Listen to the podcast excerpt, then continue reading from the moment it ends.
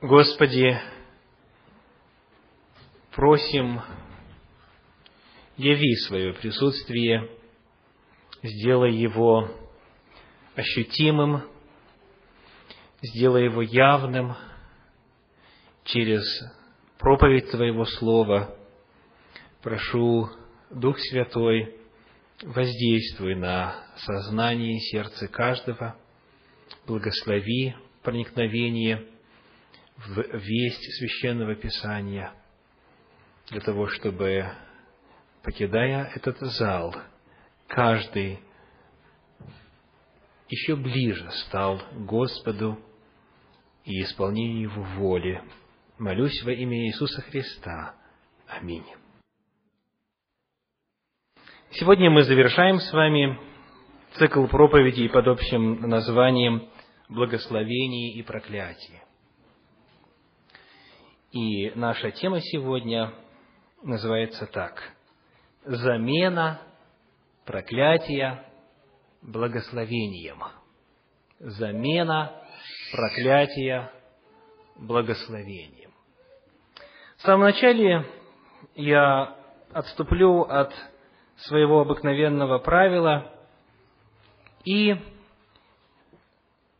процитирую одно удивительно глубокое высказывание на эту тему из книги «Христос. Надежда мира» или «Желание веков», автором которой является Елена Уайт. Она пишет, «Со Христом поступили так, как того заслуживаем мы – чтобы с нами поступали так, как заслуживает того Он. Осужденный за наши грехи, к которым Он не был причастен, Христос пострадал, чтобы мы были оправданы Его праведностью, к которой мы не причастны. Он принял нашу смерть, чтобы мы приняли его жизнь. Ранами Его мы исцелились. Это удивительное по глубине высказывание очень точно отражает главную мысль моей сегодняшней проповеди. Замена проклятия благословением, которая произошла и до сих пор происходит в личности Иисуса Христа все, на что мы не имели права, теперь нам доступно, потому что Он потерпел все, что мы должны были потерпеть. И сегодня предлагает нам этот божественный обмен, предлагает нам эту замену проклятия на благословение. Давайте посмотрим на то, каким образом осуществляется эта замена. Посмотрим на саму идею и механизм замены в Священном Писании. И первое, что важно здесь отметить, заключается в следующем. Когда мы с вами читаем Священное Писание в русском синодальном переводе и встречаем такие слова, как грех, наказание, вина, преступление и нечестие – нам порой трудно до конца проникнуться тем, что в оригинале говорит то или иное слово. В Ветхом Завете используется более пяти разных слов, которые переводятся на русский язык как грех. И вот одно из них для нашего исследования очень важно. Речь идет о древнееврейском слове авон. Древнееврейское слово авон означает, с одной стороны, нечестие, затем вина, которую человек навлекает на себя этим нечестием или грехом, и что самое парадоксальное, в-третьих, словарное значение таково – наказание нечестия. В одном слове соединяются три идеи. поступок, вина за него и наказание за него. Священное Писание, иными словами, говорит о том, что всякий раз, когда совершено нечестие, когда совершен грех, это автоматически навлекает вину, и, что самое страшное для нас в контексте исследования проклятий, наказание навлекает, проклятие навлекает. Давайте посмотрим, как эта истина отражена в некоторых местах синодального перевода. Приглашаю вас открыть книгу «Плач Иеремии», четвертую главу. «Плач Иеремии», четвертая глава, шестой стих, говорит так. Иеремии, четвертая глава, шестой стих. «Наказание нечестия от чери народа моего превышает казнь за грехи Содома, тот не зринут мгновенно, и руки человеческие не касались его. Итак, перед нами в начале стиха два слова «наказание нечестия», а в подлиннике, в оригинале, одно слово «авон», которое в других местах просто переводится как «нечестие» или «грех». В этой же главе, в стихе, например, 22 сказано – Плач Иеремии 4.22.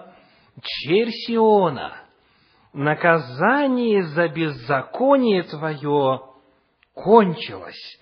Он не будет более изгонять тебя, но твое беззаконие, дочь Едома, он посетит и обнаружит грехи твои».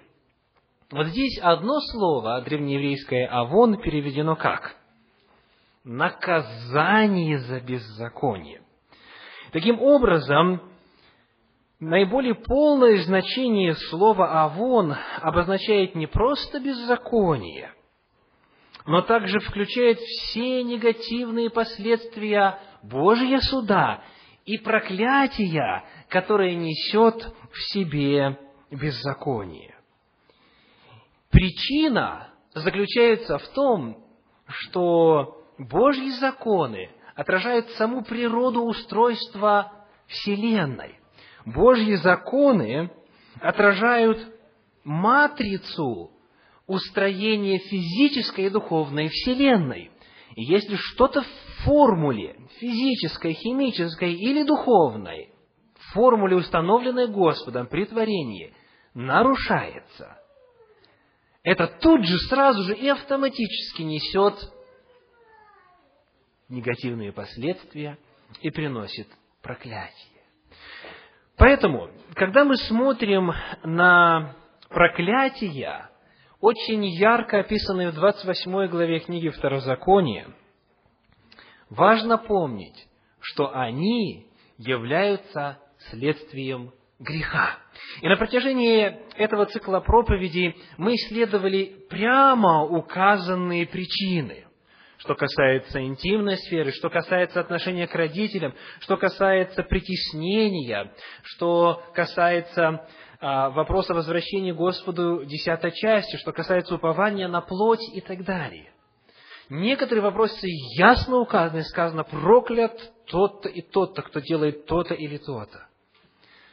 Но это все есть только лишь примеры.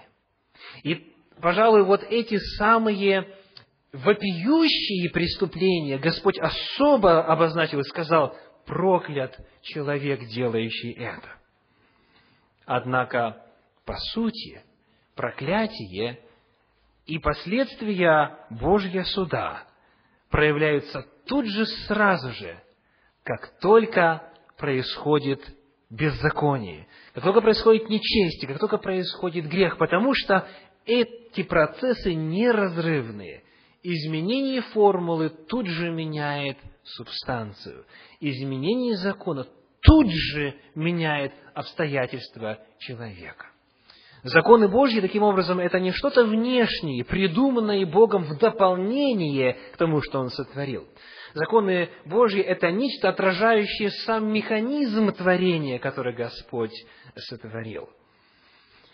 Поэтому отменить эти законы или нарушить эти законы невозможно без самых серьезных последствий в виде проклятия. Поэтому кто-то должен нести последствия. За все зло, которое творилось в мире и которое творится сегодня, необходимо, чтобы кто-то был в ответе, чтобы кто-то был наказан. И в отношении проклятия, в особенности Библия говорит, невозможно просто так сказать человеку, снимается с себя проклятие. Давайте посмотрим на один интересный пример из третьей книги царств. Третья книга царств, 20 глава, 42 стих. Третье царств, 20 глава, 2 стих. Вернее, 42 стих. Третье царств, 20 глава, стих 42. «И сказал ему, так говорит Господь, за то, что ты выпустил из рук твоих человека, заклятого мною, душа твоя будет вместо его души, народ твой вместо его народа. Отменить Божий закон невозможно, и если кто-то избегает проклятия, тот, кто находится под проклятием, или кто навлек на себя проклятие, то обязательно кто-то должен встать на его место. Обязательно эти проклятия должны реализоваться в духовном и материальном мире. Поскольку ты выпустил из рук твоих человека, заклятого мною, то вместо него ты будешь нести заклятие или проклятие. Таким образом, Священное Писание в этом и многих иных местах, которые мы опускаем, чтобы сократить время, говорит о том, что такое простое, несерьезное, несерьезное и пренебрежительное отношение к вопросу проклятия и наказания невозможно, потому что это одно действие, одно слово, одна суть. А вон это и грех, и проклятие за грех. И единственный способ, который предлагает Священное Писание, это именно замена. Это именно возможность, если бы кто нашелся, если бы кто захотел, вместо человека, который должен испытать проклятие, взять его на себя, как в случае, например, во второй книге Царств, 18 главе. Вторая книга Царств, 18 глава, 33 стих.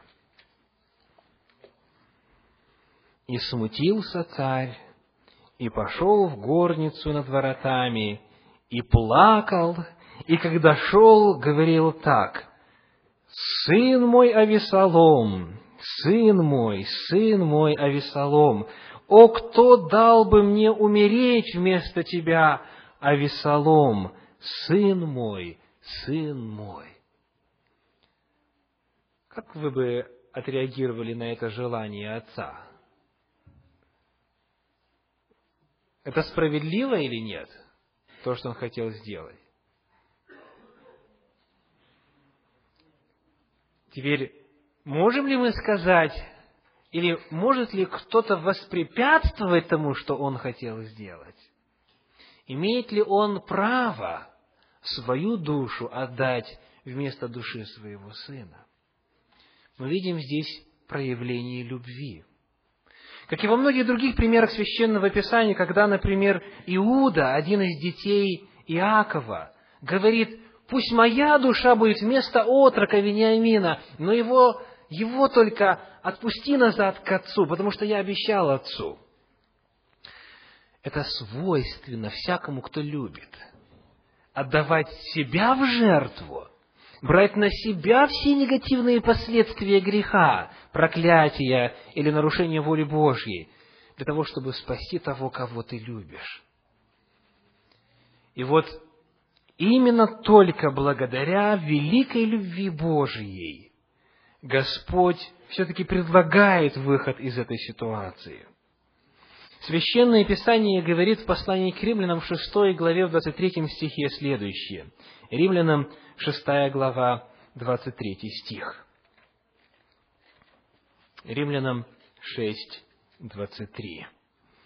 «Ибо возмездие за грех – смерть, а дар Божий – жизнь вечная во Христе Иисусе Господе нашим».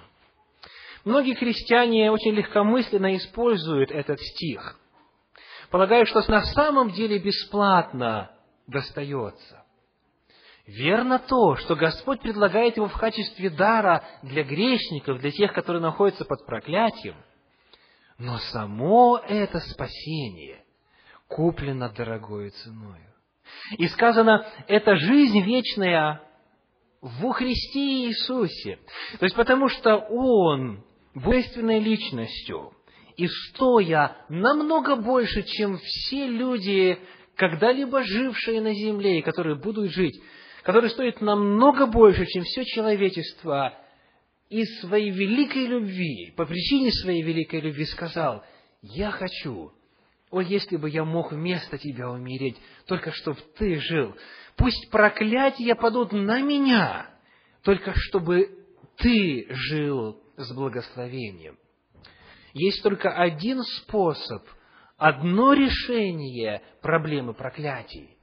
Отменить их невозможно. Аннулировать их невозможно. Единственный способ, кто-то должен, если захочет, взять их на себя. И причем его ценность должна равняться ценности всего человечества. Так что человек это сделать не сможет.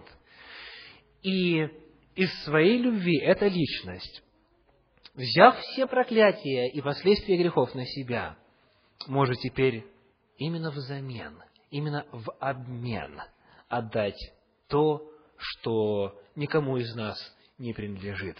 Чистота, святость, спасение и благословение. Со Христом поступили так, как того заслуживаем мы, чтобы с нами поступали так, как заслуживает того Он. Осужденный за наши грехи, которым Он не был причастен, Христос пострадал, чтобы мы были оправданы Его праведностью, которой мы не причастны. Он принял нашу смерть, чтобы мы приняли Его жизнь. Ранами Его мы исцелились. Единственный способ оказаться преемником благословений – это обмен, это замена, которая произошла в лице Иисуса Христа на Голгофском кресте. И Священное Писание говорит об этом очень определенно. Давайте вспомним книгу пророка Исаии, 53 главу. Исаия, 53 глава, стихи 4 и 5. 53 глава, стихи 4 и 5. «Но Он взял на себя наши немощи и понес наши болезни. Что описывается здесь? Говорится о том, что Он взял наши немощи и понес наши болезни. В оригинале используется слово, которое означает именно физические заболевания и боль, и боли, в принципе, как таковые. Христос взял на себя наши болезни, и именно вот в таком физическом, физиологическом смысле это место цитирует евангелист Матфей в 8 главе. Матфея 8 глава, стихи 16 и 17. Матфея 8 глава, стихи 16 и 17. «Когда же настал вечер, к нему привели многих бесноватых, и он изгнал духов словом и исцелил всех больных, да сбудется реченное через пророка Исаию, который говорит, «Он взял на себя наши немощи и понес болезни». Итак, смотрите, когда Иисус Христос совершал исцеление людей, Он эти болезни снимал с них и возлагал на себя. Итак, Матфей говорит о том, что когда Господь исцелял, когда Он восстанавливал, когда Он изгонял бесов, когда Он лечил людей, то Он брал это все на себя. И Матфей говорит именно о физическом измерении того, что Иисус Христос взял на себя наши болезни. Скажите, почему нам эта тема важна в контексте проклятия? Потому что значительная часть проклятий – это что? Заболевания, причем хронические, причем иногда наследственные заболевания. И Библия говорит о благой вести. Эти все болезни Иисус Христос взял на себя. Также речь идет о духовных болезнях, потому что пятый стих 53 главы книги пророка Исаии говорит, что Он взял на себя грехи наши и был мучен за беззаконие наше.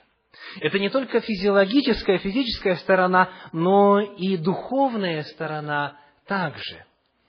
То есть Иисус Христос взял на себя все, что принес грех с собой, все проклятия, все виды и формы проклятия. Как говорит послание к Галатам 3 глава, стихах с 10 по 14, речь идет именно о проклятии, которое Господь взял на себя. Галатам 3 глава, стихи с 10 по 14. Третья глава, стихи 10 по 14. «А все утверждающиеся на делах закона находятся под клятвою, ибо написано, проклят всяк, кто не исполняет постоянно всего, что написано в книге закона». И дальше стихи 13 и 14. Христос искупил нас от клятвы закона, сделавшись за нас клятвою, ибо написано «проклят всяк, висящий на древе, дабы благословение Авраамова через Христа Иисуса распространилось на язычников, чтобы нам получить обещанного Духа верою». Итак, на кресте Иисус Христос, сказано, стал за нас проклятием.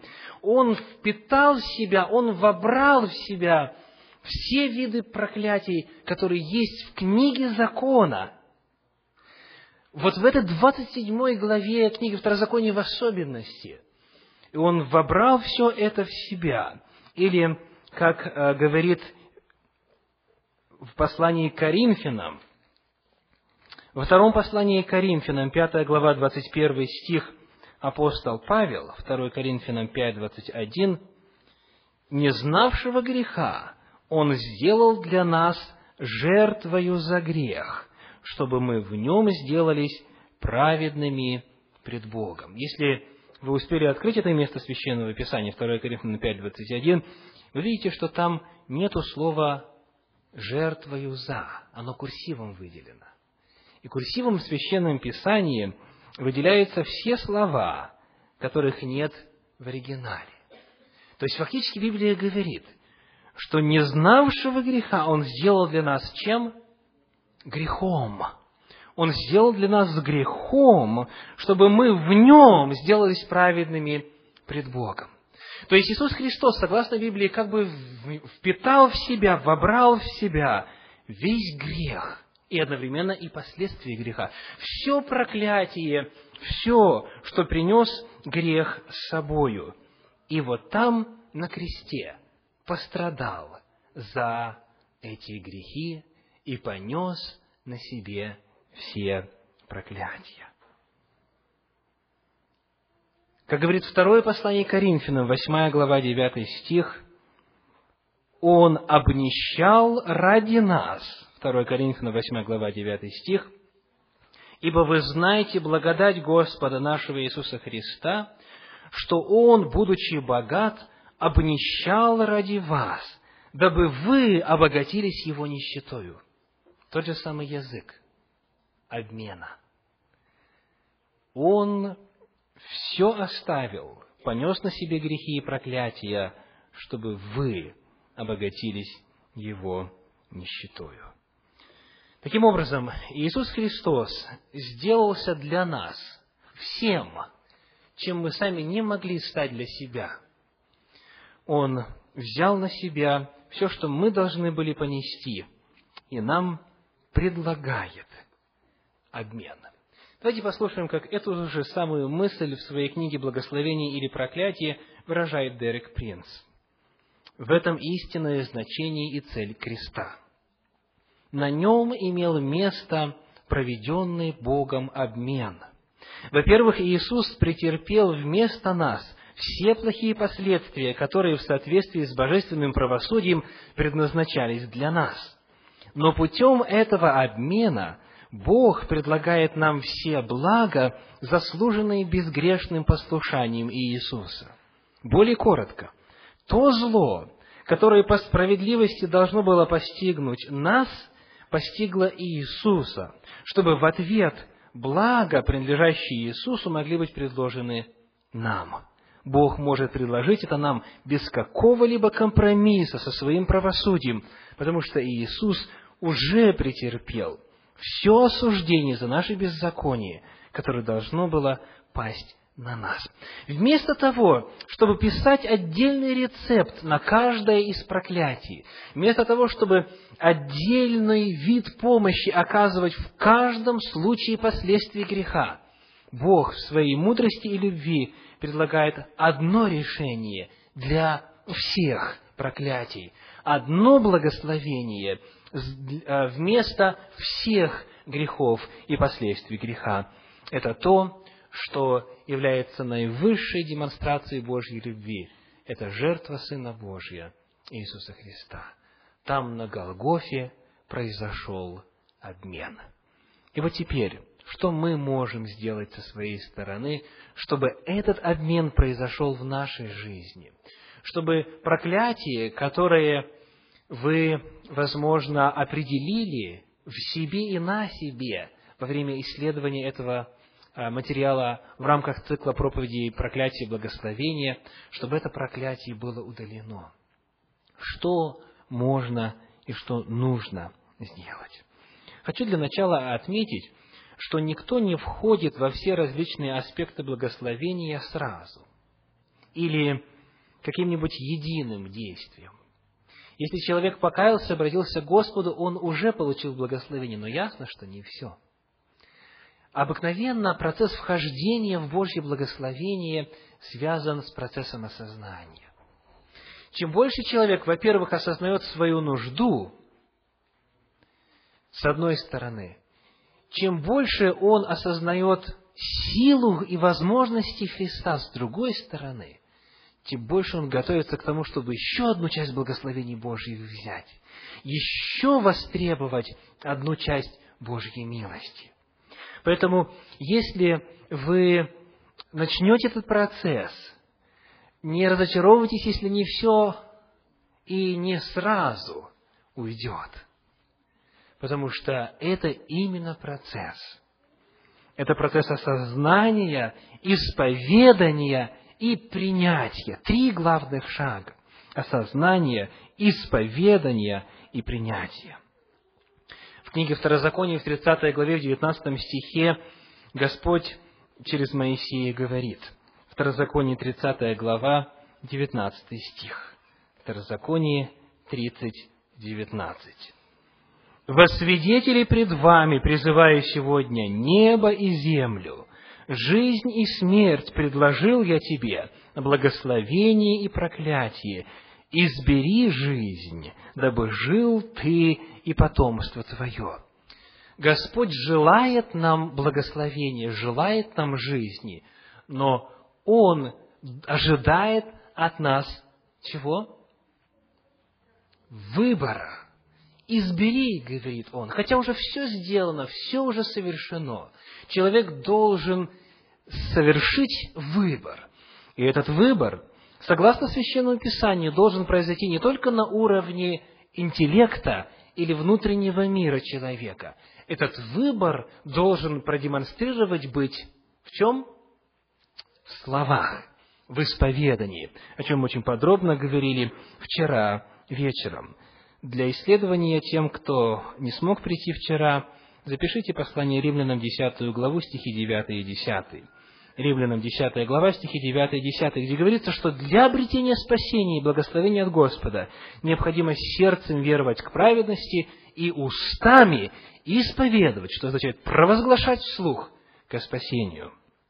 Чтобы получить предлагаемое нам через жертву Христа и Его служение благо, нам необходимо сделать наше исповедание конкретным и личным образом. Например, Господь Иисус Христос, я верю, что Ты есть Сын Божий и являешься единственным путем к Богу, и что Ты умер на кресте за мои грехи и воскрес из мертвых. Это должно быть произнесено не просто как абстрактная истина, не просто как уравнение, с которым нужно согласиться, а как именно выражение вашей личной веры, вслух, осознанно, с полным доверием Господу. И когда происходит это исповедание, когда вы совершите это очень важное дело. Дальше. Очень важно теперь от этого состояния проклятия медленно продвигаться к благословениям. Если вы не слушали цикл проповеди «Разрушенные проклятия», об оккультных причинах проклятий, с этого лучше начать. Это есть в аудиозаписи, как на аудиокассетах, так и компакт-дисках, в, в любом аудиоформате.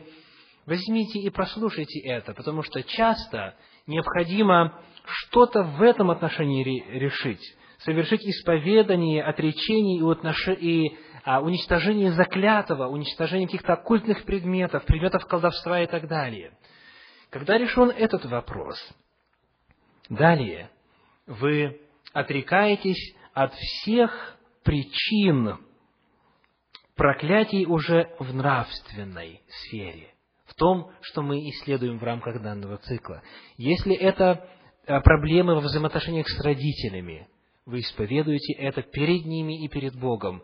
Если это притеснение ближних или любое, что бы это ни было, если это нравственная причина проклятий, нужно исповедать вслух и отречься от этого, и сказать Господу, и сказать духовному миру, что вы не желаете быть частью этого. Следующий очень важный шаг. Необходимо искоренить нравственные причины проклятий в своей жизни. Что толку, если человек заявляет, что знает Бога, а делами отрекается, говорит апостол Павел в послании к Титу, Титу 1.6. Они заявляют, они говорят, они утверждают, что знают Бога, но делами отрекаются. Необходимо удостовериться в том, что э, нравственные причины проклятий человек искоренил в своей жизни и более не повторяет их, в том числе и проклятия словами в свой адрес, о чем мы говорили в прошлый раз. И, наконец, призывайте благословение Божье. Не просто воздерживаете, не просто воздерживаетесь от нравственных причин проклятий, а делайте что-то для того, чтобы благословения стали реальностью. Священное Писание говорит о том, что благословения Авраама могут стать реальностью для всех.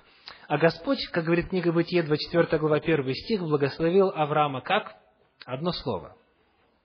Бытие 24.1. Господь благословил Авраама всем. Очень коротко. Господь благословил Авраама всем. И вот это благословение Авраамова, которое обещано, согласно посланию Галатам 3 главы 14 стиха, нужно призывать. Приведем пример из книги послания к евреям 11 главы. Евреям 11 глава, 20-21 стих. Евреям 11 глава, стихи 20 и 21 верою в будущее Исаак благословил Иакова и Исава. Верою Иаков, умирая, благословил каждого сына Иосифова и поклонился наверх жезла своего.